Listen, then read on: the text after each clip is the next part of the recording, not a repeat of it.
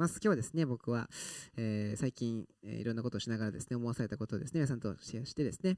えー共に祈る時間を持ってたらと思います。はい、ということで、今日は心のメンテナンスということで、最近あの、なぜこの話をしようかと思ったかというとですね、あの最近僕、自転車の、こう、まあ、今多分今乗ってる自転車が僕13年ぐらいもう乗ってる自転車で、はい、結構ずっと乗ってるんですけど、はい、でやっぱりそのガタが来るわけですね。でこの間なんかこうハードルをバッこうちょっとこう曲げたらですねこうパキパキってすごい音がしてあいよいよ壊れたかなと思ってですね、まあ、いろいろネットとか調べたら意外と簡単に治りそうだったので、はい、いろいろ調べてみてですね。で結局、まあ、こういうパーツの交換が必要だったわけですけれども、はい、これ僕の自転車ですね、はい、であのハンドルの部分にですね実はえーまあ、2箇所ですね上下にこうベアリングっていうのがついてですね。要するにこうスムーズにこうハンドルが切れるようになっているんですけれども。でそのパーツがものすごく古くなっていて錆びていたっていうのが原因でした。なので、えーそのパーツ自体をですね、えー Amazon でポチポチとして、えー買ってですね。はい。でまああのこれ見て皆さん見えますか？右と左が。はい、右側がもうボロボロになってる、えーベアリングですね。はい、もう十何年いじってなかったやつですね。はい、で多分これがどっかパキってこうかけたんでしょうね。はい、で、あの新しいのを取り寄せてですね、はい、左側がものすごい綺麗な、えーベアリングですけれども、これをですね上下入れ替えたところ、ものすごく綺麗に、えー問題解決しました。はいということで、まあ、こんなことをしていたらですね、あメンテナンスって大事だなということを思わされてですね、私たちの心もですね、えーメンテナンスを本当に必要なんじゃないかなと思ってですね、はい、ちょっとシェアしたいなと思います。はい。で、メンテナンスの必要性ということで、えーなんで必要かということをちょっとだけ話したいと思うんですけれども、はい。えー物事は、あ1個目ですね。まず物事は必ず劣化するということで、はい。えーちょっと物理っぽい話をしておくとね、エントロピー増大、ね、つい煩雑さを増していくという、はい。えーまあ、部屋は必ず汚くなってきますね。はい。えーまあ、えーそういう話だったり、あとこれちょっとよくこういう例え話でよく使われるのは、なんかそのコーヒーにミルクを入れると、最初はコーヒーとミルクが分離してるけども、こうだんだんとこう混ざっていく、均一になっていくというのは必ず起きますね、皆さん。はい。で、これをまあ、えまあ、すごくね、丁寧な、丁寧な雑な説明ですけども、これをまあエントロピー増大の法則というふうに、え説明したり、まあ、このエントロピー増大の法則の説明としてよく使われるんですけれども、あのまあ、要するに、私たちこう進行に暑い時はこうエネルギーが集中してるわけですね。でも、だんだんとこうね、いろんなことにこう気が散っていくというか、はい、でエネルギーが散っていく。最初は本当に教会にね、毎日でも行きたいって思ってたけど、だんだんと、まあ、教会はね、ほどほどにしとこうかな、ね、あの自分のやることもあるし、仕事もあるし、ね、っていうふうに、こうだんだんとこうエネルギーが分散していくっていうことが、私たちの心もね、えあるんじゃないかなというふうに、え思うんですね。はい。ということで、これは僕はよくあの自然法則と、それが結構霊的な法則と結構僕はつながってるなといつも思うんですけれども、はいえーまあ、必ず物事は劣化するというのは、自然法則でもあり、また霊的な、法則でも僕はあると思っています。はい、で2つ目ですね、メンテナンスが重要ということを意識しなきゃいけない理由はですね、ま、メンテナンスをしなくても、まあ、それなりには使えるんですね。はい、なんかそこ結構落とし穴だなと思うんですね。別に教会に行き続けることができるし、信仰生活を、まあ、あのクリスチャンっぽく歩むことができるけども、でも、でもえー実はですね、えー本来持ってる力、本当に信仰を持って生きていく時の本当に素晴らしい、えー喜びだったり平安だったり力だったりっていうのが、まあ、100%発揮できなくなってくるというのが、えーあるんじゃないかなと思うんですね。で、あと、えーこんな感じですかね。はい、これはあのちょっとしたあれですけどね。はい、ギアのところ、まあ、これ実は僕の自転車じゃないんですけども、もともとここサビサビというか、まあ、あの、ほこりまみれ、えー汚れまみれだったのをこう左側ですね。あのちゃんとそういう専用の器具とかね、あるんですけどね。はいえーえーそういう整備をして、ちょっとちゃんとキラキラになったんですけど、はいまあ、これ実はこのサビサビでも自転車で乗れますよね。でもちょっと重かったり、えーまあ、音がうるさかったり、チェーンあのギア変えるときにちょっとガチガチガチガチなんかうまくははまらなかったり、はい、ってことが、まあ、うまく機能しないということがありますね。でもやっぱりそれなりに使えてしまうっていうのは結構落とし穴だなというふうに思うんですね。はいであともう一個メンテナンスの、えーよくあのある気がついたことはですね、まあ、その気になれば結局誰でもできるんですね、メンテナンスって結構。割とまあ特殊技能は必要なくて、まあ器具はちょっといくつか必要ですけども、その気になれば誰でもできるんですけど、結構めんどくさがって、まあ使えてるからいいやというふうにやってしまうというのが結構メンテナンスの落とし穴かなというふうに思います。なので、えー意識的にですね、あ自分の心どうかなっていうことを時折、えー確かめるということは僕は大事だなというふうに最近感じました。はいはい、ということで、じゃあチェックをしてみましょうということで、えーもちろんまあ聖書読んでればもう全部チェック項目になるんですけども、まあ、今日はちょっと、えーこの聖書箇所を選んでみました。じゃあ一緒に読みたいと思います。えー第一テサロニケの5章16から19です。じゃあ一緒に読みましょう。3、はい。いつも喜んでいなさい。絶えず祈りなさい。すべてのことにおいて感謝しなさい。これがキリストイエスにあって神があなた方に望んでおられることです。御霊を消してはいけません。はい、ということで、まあ、ここに書かれていることをですね、ちょっとチェックしてみるとですね、はい、えー、喜びがあるでしょうか、えー、祈りがあるでしょうか、私たちの生活の中に、えー、感謝が、えどれだけ、えあるでしょうか、え感動がどれだけあるか、感動っていうのは僕はやっぱり聖霊様と共に歩んでいる時は僕は感動があるなというふうに思うんですね。今日も賛美の中ですごく僕は神様に触れていただいて、あ本当に神様に仕えることができていてよかったなということを改めて今日も思わされました。また自由があるか？はい、ということで、まあ、僕はこれ完全にこれほぼ全部アウトな感じです かなりの生活の瞬間の中でアウトなんですけども、はい、あのだから別に僕ができてるから皆さんにこう何かこう突きつけてるというよりは、ね、大変だよねっていう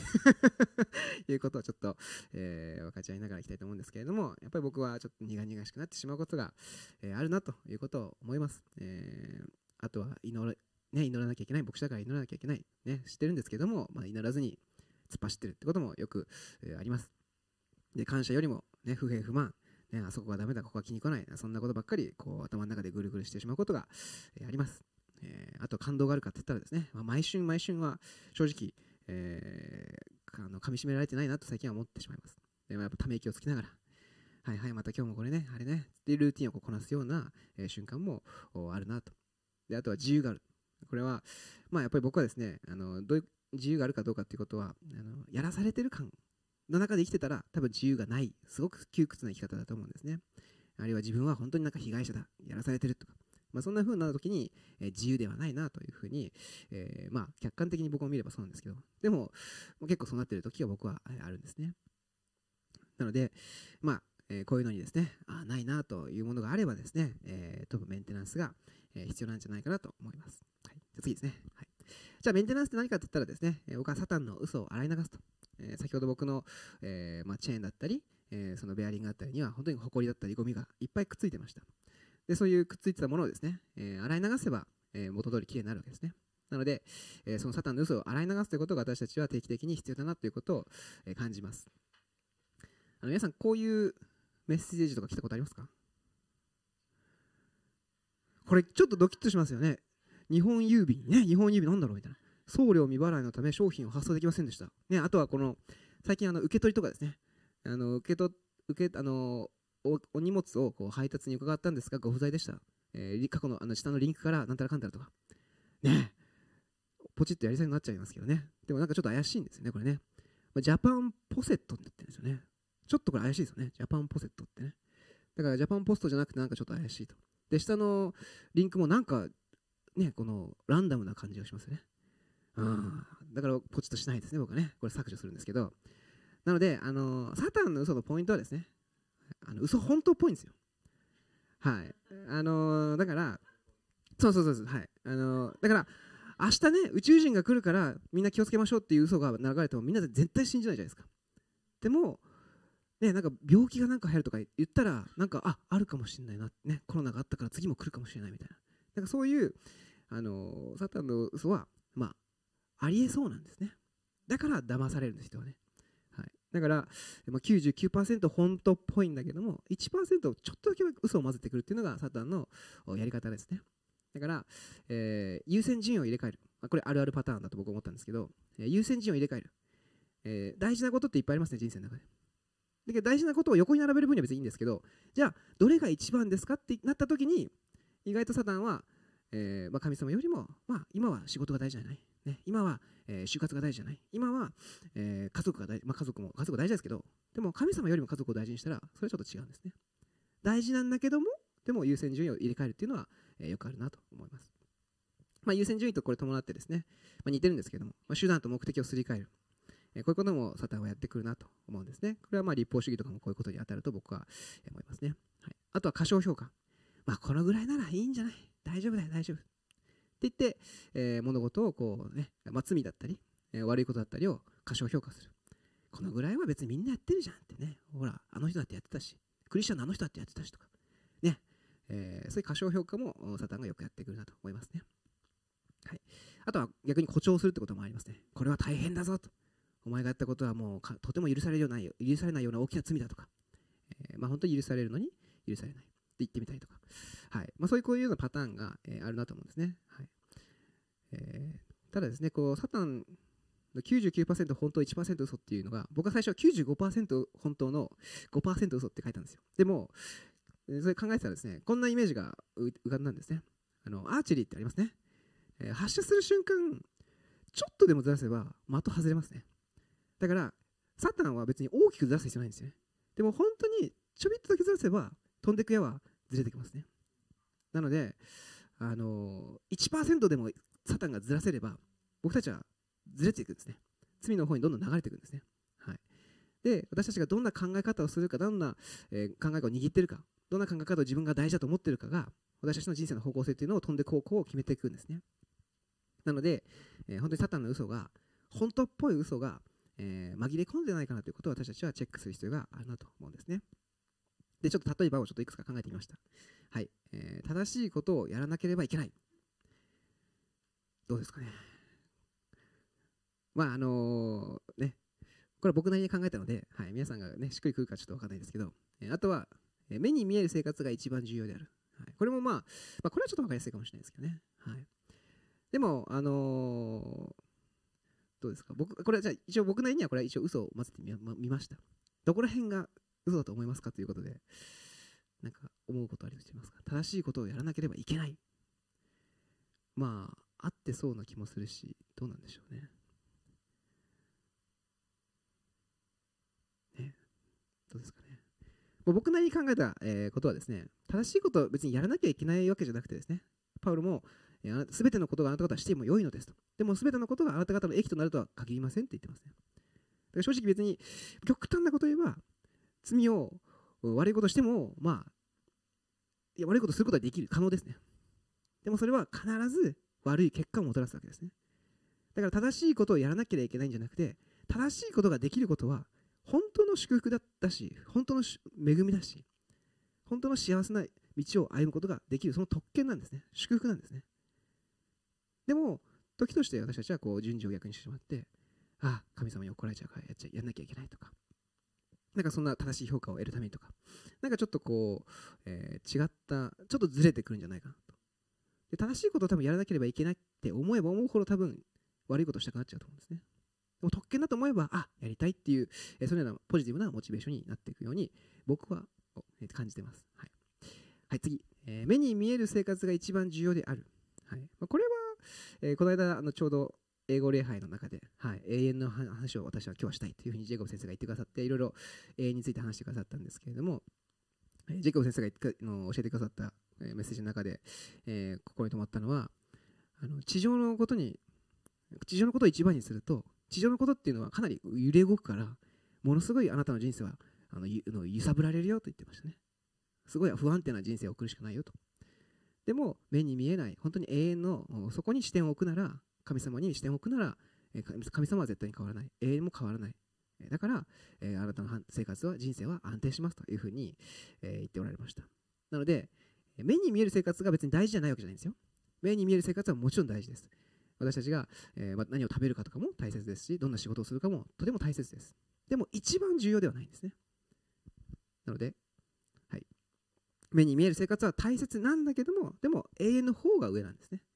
先ほどもこう優先順位をセタンは、入れ替えると言いましたけど、はい。えー食べたり飲んだり服を着たりそれももちろん大切だけどもでも一番はどこかって言ったら永遠に永遠ですよと。神様の御心ですよまた御言葉ですよということを私たちは、しっかりと履き違えないようにしたいと思います。はい次、えーあと2つですね、はい、この2つをやったら、えー終わります、えー人に評価されるような結果が出なければやる意味がない。まあ、これも結構目に見えるっていうこととちょっと通ずる部分があるなと思うんですけれどもやっぱりなんかチャレンジして、えーまあうまくいかなかいかないこともあると思うんですねいろんなこと、うん。でもまあ人に評価される世の中に評価されるかどうかもあるしあるいはクリスチャン同士で評価されるかもしれないし、はい、やる意味がないのか、えーどうでしょうねこれはね、やっぱり僕は神様の目っていうのが一番僕にとっては大事じゃないかなと思うんですね。たとえ誰かに評価されなくても神様に言われてあ神様あなたが言った言うんですから僕はやります結果が自分の願った通りじゃないかもしれないけどもでも神様あなたに従って私はやりましたベストを尽くしました結果は、えーあなたがくださった結果を受け取りますと。そのように私たちは、えーしっかりと受け止めるということが大事じゃないかなと思うんですね。はいまあ、かといってね、人からの評価を全く無視するのもちょっとまた違うと思うんですよ。極端だと思うんですよ。だから人からの評価は、えー人からの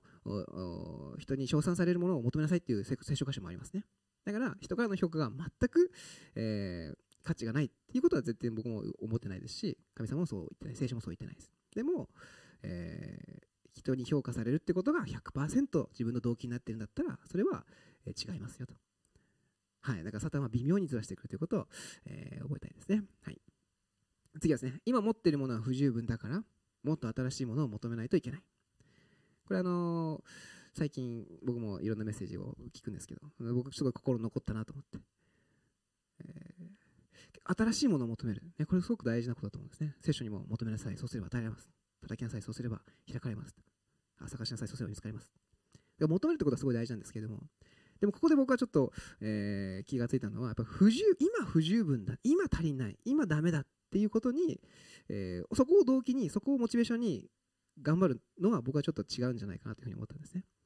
だから、えーその先生が言ってたのは、えー今持っているものに満足すると同時に神様は新しいことをするから、だから新しいものにいつも目を向けていくっていうことが、僕はこれが正しいっていうか、まあ、あの健康的な心の姿勢じゃないかなと思うんですね。